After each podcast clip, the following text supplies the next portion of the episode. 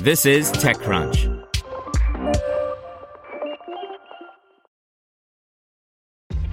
This episode is brought to you by ShipStation. You know, some things take a lot of work, like sending little robots to far off distant planets. And just as that's challenging, so too is running a successful e commerce business, especially when there's so much to do. So I want to introduce you all to ShipStation. Now, I love using ShipStation because of its easy to use dashboard, which makes managing orders and printing labels a breeze and super smooth. Oh, and the customer service is just out of this world. It's exactly what you need to help grow your business. Sign up for your free 60-day trial at shipstation.com slash technews. That's shipstation.com slash technews. This is TechCrunch.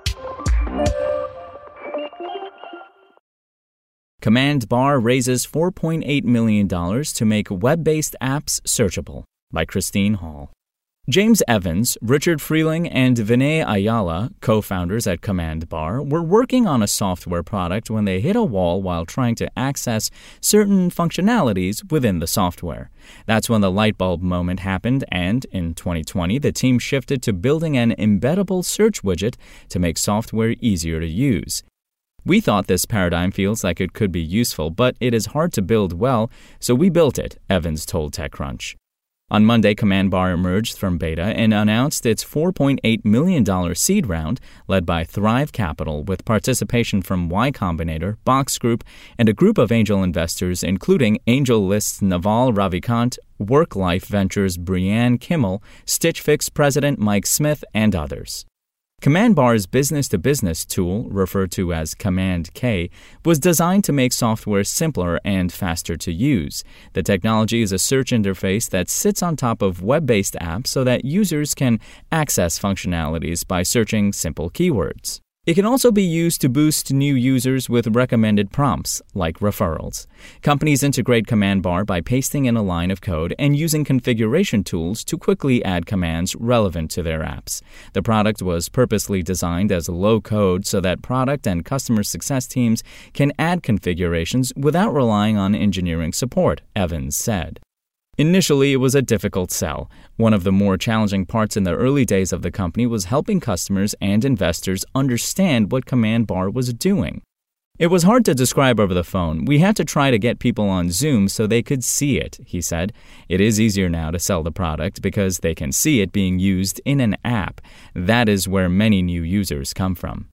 Command Bar is already being used by companies like Clubhouse.io, Canix, and Stacker that are serving hundreds of thousands of users. The most common use case for Command Bar so far is onboarding new software users.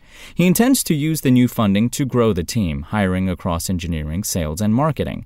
The beta testing was successful in receiving good feedback from the early customers, and Evans wants to reflect that in new products and functionalities that will come out later this year.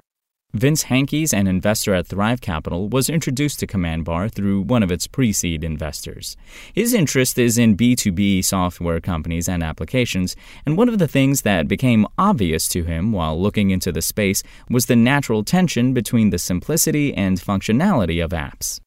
Apps are sometimes hard for even a power user to navigate, he said, but Command Bar makes something as simple as resetting a password easier by being able to search for that term and go right to that page if it is configured that way by the company. The types of companies interested in their product are impressive, Hankes said. We began to see demand from a broad range of companies that weren't obvious. In fact, they are using Command Bar as a tool for deeper customer engagement. SpokenLayer. Want to learn how you can make smarter decisions with your money? Well, I've got the podcast for you. I'm Sean Pyles, and I host NerdWallet's Smart Money Podcast.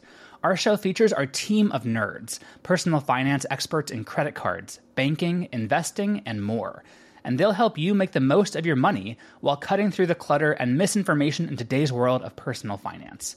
You'll get clarity on strategies to help you build your wealth, invest wisely, shop for financial products, and plan for major life events. Listen to NerdWallet's Smart Money Podcast wherever you get your podcasts.